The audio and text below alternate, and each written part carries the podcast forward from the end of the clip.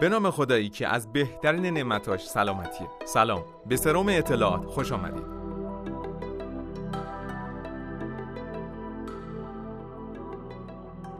من سیدرفان مجیدی اینجام تا در خصوص سوالات شایع بیماران که در بیمارستان بی پاسخ میمونه و منبع مطمئنی برای پاسخ ندارن پاسخ بدم.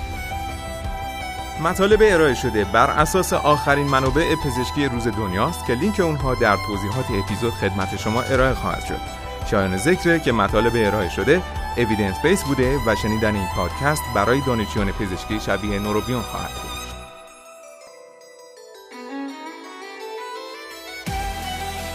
این اپیزود با توجه به سوالاتی است که به صورت شایع در این مدت از من در مرکز پاسخ دهید به کرونا پرسیده شده و پاسخ آنها بر اساس منابع بروز و معتبر پزشکی تهیه شده. امیدوارم این اپیزود پاسخ سوالات شما را نیز بدهد. برای شاد بودن باید سالم.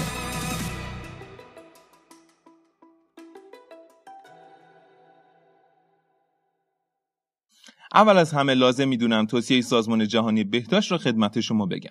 سلف ایژوکیشن چون این یک شرایط بحران سلامتی محسوب میشه و اطلاعاتی که به دست میاد ممکنه تغییر کنه هر نفر باید اطلاعات بروز را در طول روز از منابع موثق دریافت کنه و سعی کنه دانش و اطلاعاتش را درباره این ویروس ببره بالا.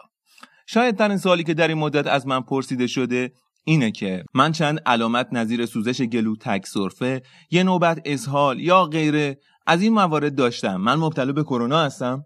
برای پاسخ به این سوال باید به چند نکته دقت کرد. یکی اینکه اگه اپیزود قبلی را گوش داده باشید متوجه میشید که علائم این بیماری مشترک با خیلی از بیماری دیگه است و علامت اختصاصی نداره. علاوه بر این موضوع شرح حال تماس فرد با مواد شوینده و همچنین مشکلات قبلی نظیر رفلاکس مده تا استرس می‌تونه بعضی از این علائم را به وجود بیاره. پس در نتیجه گیری اول هر زمان علامتی شبیه مواردی که گفتم برای شما به وجود اومد آرامش خودتون رو حفظ کنید. بعد توجه داشته باشید حتی اگر کرونا باشه 80 درصد موارد علائم خفیفی دارن و تنها کافیه که موارد حفاظت فردی که در اپیزود قبلی توضیح دادم را رعایت کنن. احتمالا الان براتون سوال پیش میاد پس کی باید نگران بشیم؟ اجازه می‌خوام یک موضوعی را بگم بعد نسبت به سوال نگرانی پاسخ بدم. ببینید وقتی گفته میشه که تب در مبتلایان شایع ترین علامته منظور سنجش بر اساس دمای دست خودمون یا سایری نیست. بلکه باید حتما تبگیر استفاده بشه و بر اساس درجه تبگیر چیزی بیان بشه. خب برای تب گرفتن شما می‌تونید از تبگیرهای جیوهی زیرزبونی یا دیجیتال استفاده کنیم. در صورتی که تبگیر رو قرار داخل دهان بزنین حتما خوب بشورید و در صورتی که جیوهی هست چند بار محکم تکون بدید که جیوهش در خط دمای بالا نباشه.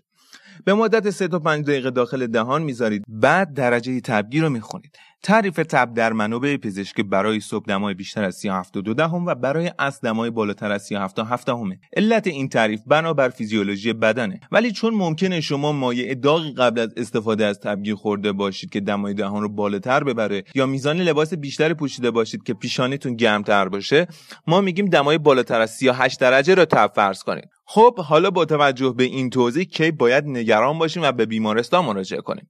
زمانی که تب 38 درجه به بالا به همراه علائم تنفسی شدید داشتید. به عنوان مثال دچار تنگ نفس شدید شدید که توان فعالیت های روزانه خودتون رو نداشتین یا دچار سرفه شدید شدید که انجام کاری معمولی رو برای شما خیلی سخت کرد برای کاری تشخیصی باید به بیمارستان مشخص شده برای این موضوع مراجعه کنید چون ممکنه شما نیازمند مراقبت های بیمارستانی باشین و دیگه کاری در خونه برای بهبودی نشه انجام داد.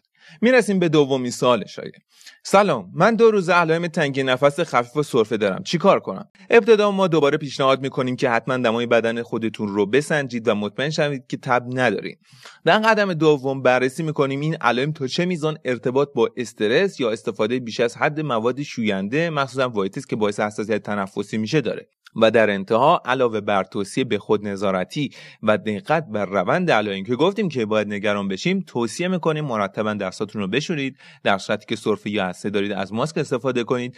اگر نبود از دستمال کاغذی استفاده کنید و بلافاصله پس از استفاده دستمال کاغذی اون رو در سطح دردار دور بندازین و دستاتون رو بشورید.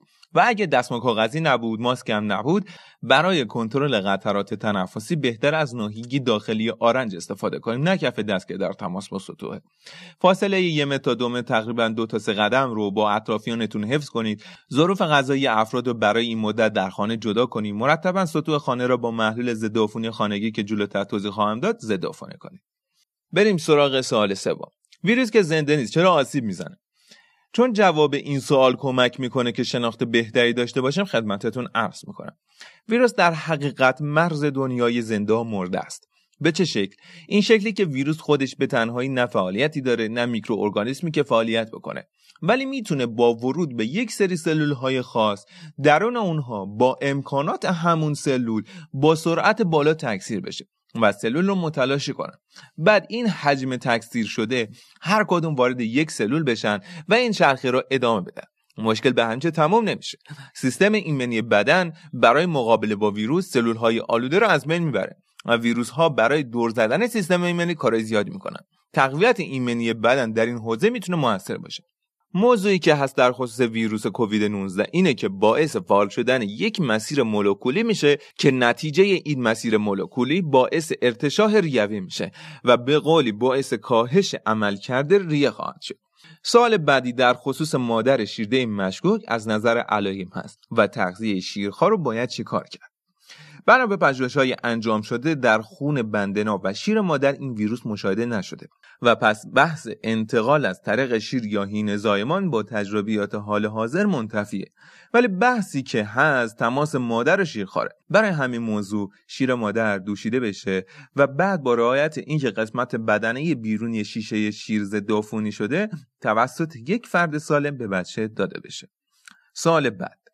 من مجبورم از خونه بیرون برم و اینکه داخل خونه افرادی دارم که گروه پرخطر محسوب میشن چه کار بکنم؟ نکته اول حفاظت فردی در محیط بیرونه که باید به دقت انجام بدید زمانی که خونه رسیدید حتما لباساتون رو جای بذارید که در تماس با سایر لباس ها یا سطوح نباشه. توصیه خود ما یک پلاستیک نزدیک درب منزله. بعد حتما دستاتون رو بشورید و به خاطر احتیاط سعی کنید فاصلتون رو با افراد داخل خانه حفظ کنید. چون ممکن شما ناقل باشید ولی در دوره کمون بیماری به سر می‌برید. در صورت رعایت این موارد انشالله خطری تهدید نمی‌کنه. سال بعد در خصوص خرید نانه. خب در این موارد احتمالا حرفای زیادی شنیدید. دستورالعملی که به نونواها داده شده ممکن دقیق رعایت نشه.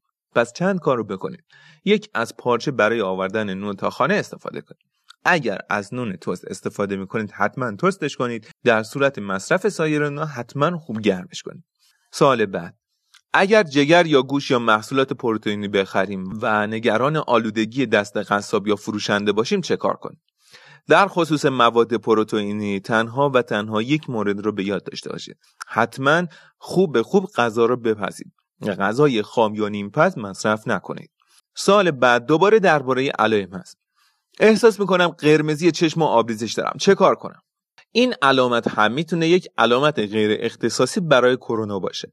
اما باز تاکید می‌کنم غیر اختصاصی. یعنی می‌تونه علتهای زیادی از جمله برخورد جسم خارجی یا آشغال با چشم داشته باشه. اگر باعث میشه بیش از حد دست به چشم خود بزنید یا سوزش و کوبیدن بیش از حد داره سعی کنید در حد امکان به مرکز چشم پزشکی خلوت با رعایت نکات حفاظت فردی مراجعه کنید. در غیر این صورت جای نگرانی نیست. می‌رسیم به یک سوال ترسناک. دیروز یک نفر جلوی مغازه یا خونه ما افتاد پخش زمین شد. کرونا داشته.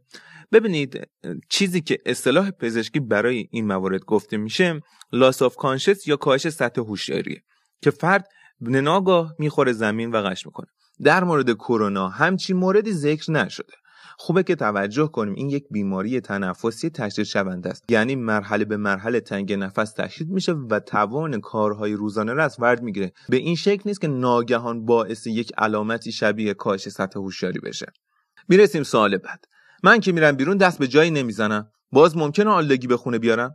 ببینید این فقط مطرح نیست که شما دست به جایی نمی‌زنید. غیر از اینکه عملا ممکن نیست چیزی که مطرحه شما سطوح لباستون یا کفشاتون در تماس محیط دیگر هستن و می‌تونه آلودگی رو انتقال بده. به خصوص در محیط های متراکم این کار سختتر میشه. ولی اگر نکاتی که گفتیم در خصوص ورود به خونه رعایت بشه مشکلی نیست. آیا این ویروس از طریق هوا هم منتقل میشه؟ چون هر روز در حال ارائه پژوهش جدید در این رابطه هستند من امروز دوباره سایت CDC که مرکز کنترل بیماری های آمریکاست را چک کردم. و نوشته بود روش انتقال ویروس توسط قطرات تنفسیه که خدمتتون در اپیزود قبلی عرض کردم که این قطرات با توجه به وزنشون در فاصله محدود یک متری روی زمین میشینه.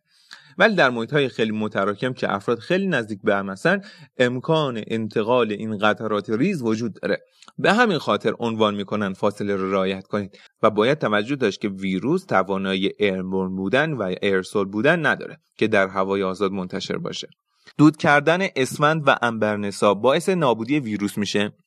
در منابع علمی هیچ جا به این موضوع اشاره نکردم ولی چیزی که الان مهمه اینه که قلزت بالای این دودها در هوا باعث آسیب به مخاطب بینی گلو میشه و خود این موضوع باعث آسیب پذیرتر شدن سیستم تنفسی نسبت به ویروس خواهد شد. می‌رسیم به یک سوال مهم. اگر بخوایم سطوح یا دست را تمیز کنیم و مایع الکل ضد عفونی کننده نداشته باشیم چیکار کنیم؟ سه مایع برای ضد عفونی کردن سطوح توسط بهداشت محیط به ما معرفی شده. پروکسید هیدروژن اتانول 70 درصد و هایپوکلوریت یک درصد. حالا طرز تهیه محلول هایپوکلوریت یک درصد خیلی راحته. کافیه که نسبت یک به پنج وایتکس رو با آب مخلوط کنیم. به عنوان مثال یک لیوان وایتکس رو با پنج لیوان آب مخلوط کنیم. این محلول یک درصد هایپوکلوریت هست که برای ضد عفونی کردن سطوح و دست میشه استفاده کرد. اگر احساس می‌کنید سطوح خیلی حساس به خورندگی هستند بهتره که از محلول الکلی برای ضد عفونی کردنش استفاده کنید. دقت داشته باشید. محلولی که گفتم طبق گفته کارشناسان بهداشت محیط 24 ساعت قابلیت استفاده داره. پس بهتره به میزانی که نیاز دارید تهیه کنید. سال بعدی. اینکه من یه بچه دارم الان دچار تب و سرفه شده. چیکار کنم؟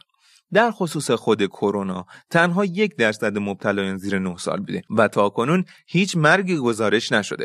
نکته بعدی اینکه در سرماخوردگی اطفال نیازمند معاینه گوش و حلق و بینی هستن که در صورتی که نیازمند آنتی بیوتیک باشن براشون تجویز بشه. ولی برای مراجعه باید حفاظت فردی برای خودتون و کودک رعایت بشه.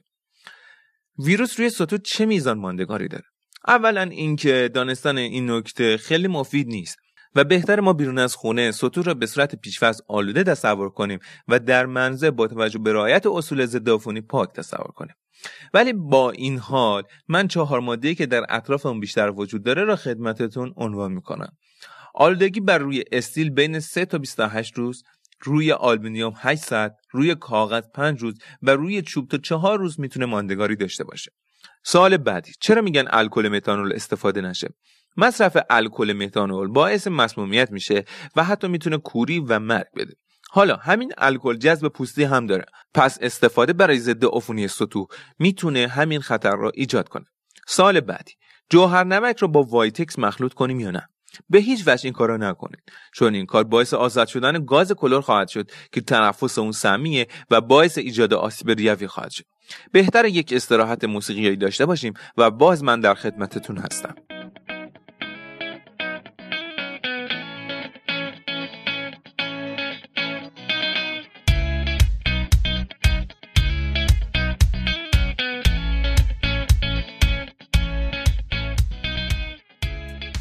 ما در پادکست سروم اطلاعات سعیمون بر آگاهی بخشی نسبت به سوالاتی است که پاسخ علمی به اونها کمک در زندگی فردی شنونده می‌کنه.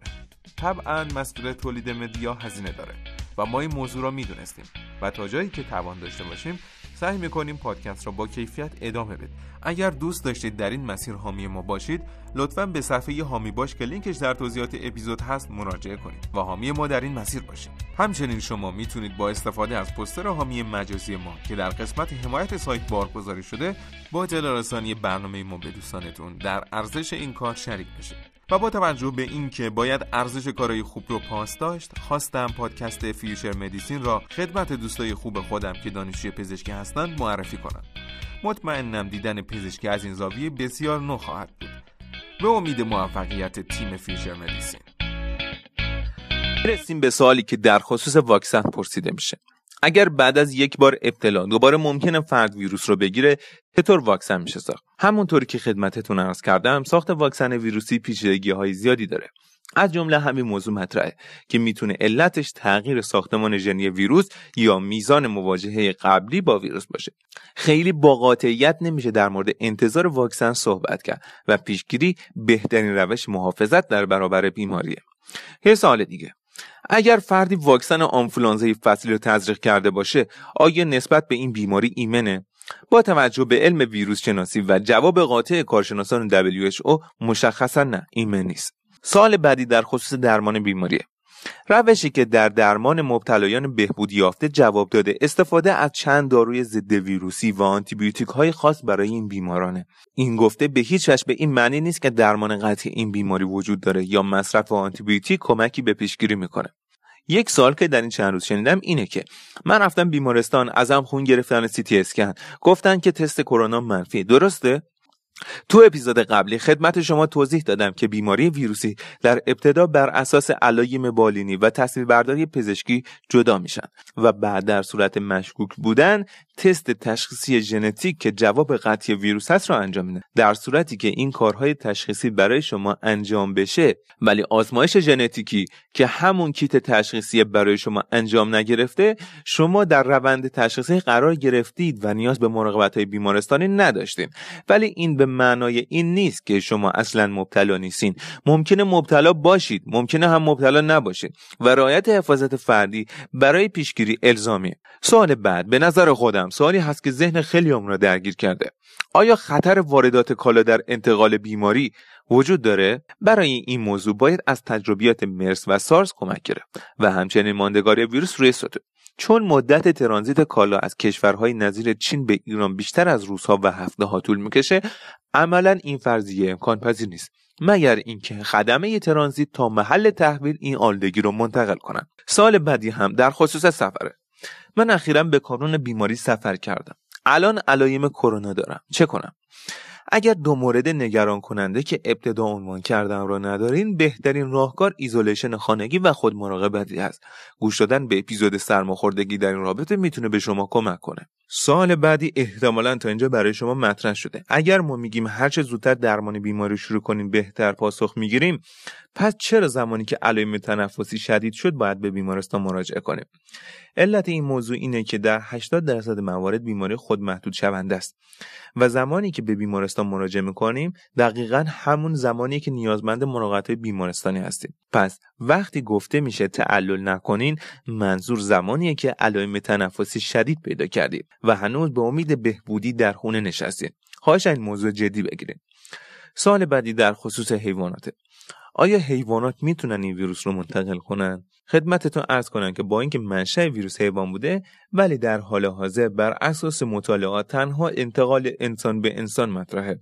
اما پوست حیوانات مانند سایر سطوح می‌تونه این آلودگی رو منتقل کنه و بنا به گفته WHO در صورت رعایت اصول بهداشتی برای حیوان خانگی از قبل در خصوص عدم تماس با سطوح آلوده امکان انتقال آلودگی مطرح نیست.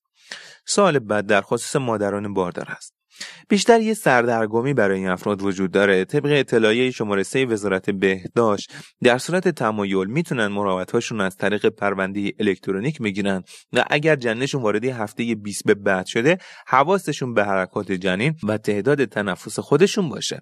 در صورت مشکل دیگه بهتر ابتدا مشاوره تلفنی بگیرن و بعد مراجعه حضوری داشته باشن.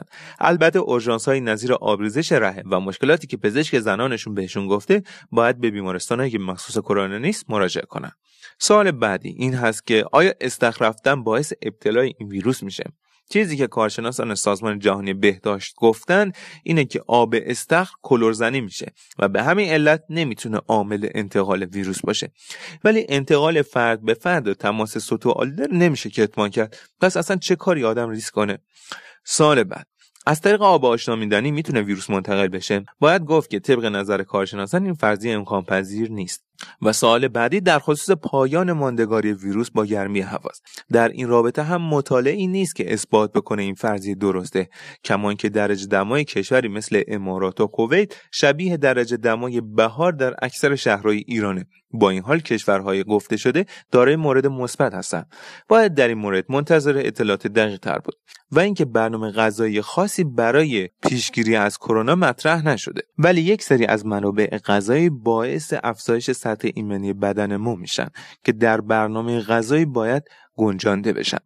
منابع غنی از پروتئین نظیر گوشت قرمز مرغ ماهی سویا منابع غنی از آرژنین نظیر مغزها حبوبات منابع پروتئین حیوانی اسیب چرب اومگاتیری نظیر ماهی روغن کانولا گردو ویتامین آ در تخم مرغ، میوه، سبزی های زرد رنگ، ویتامین د در ماهی، لبنیات، زرده تخم مرغ، ویتامین ای باز در مغزها، روغن آفتابگردان، ذرت و سویا، ویتامین B6 در پروتئین های حیوانی، سیب زمینی، میوه ها، B12 در گوشت قرمز، مرغ و ماهی، لبنیات و تخم مرغ، ویتامین C در پرتقال، لیمو، گل کلم، فلفل دلمه روی در غلات کامل، لبنیات و گوشت قرمز، مرغ و ماهی و سلنیوم در گوشت قرمز، مرغ و ماهی، موز، لبنیات و قارچ موجوده.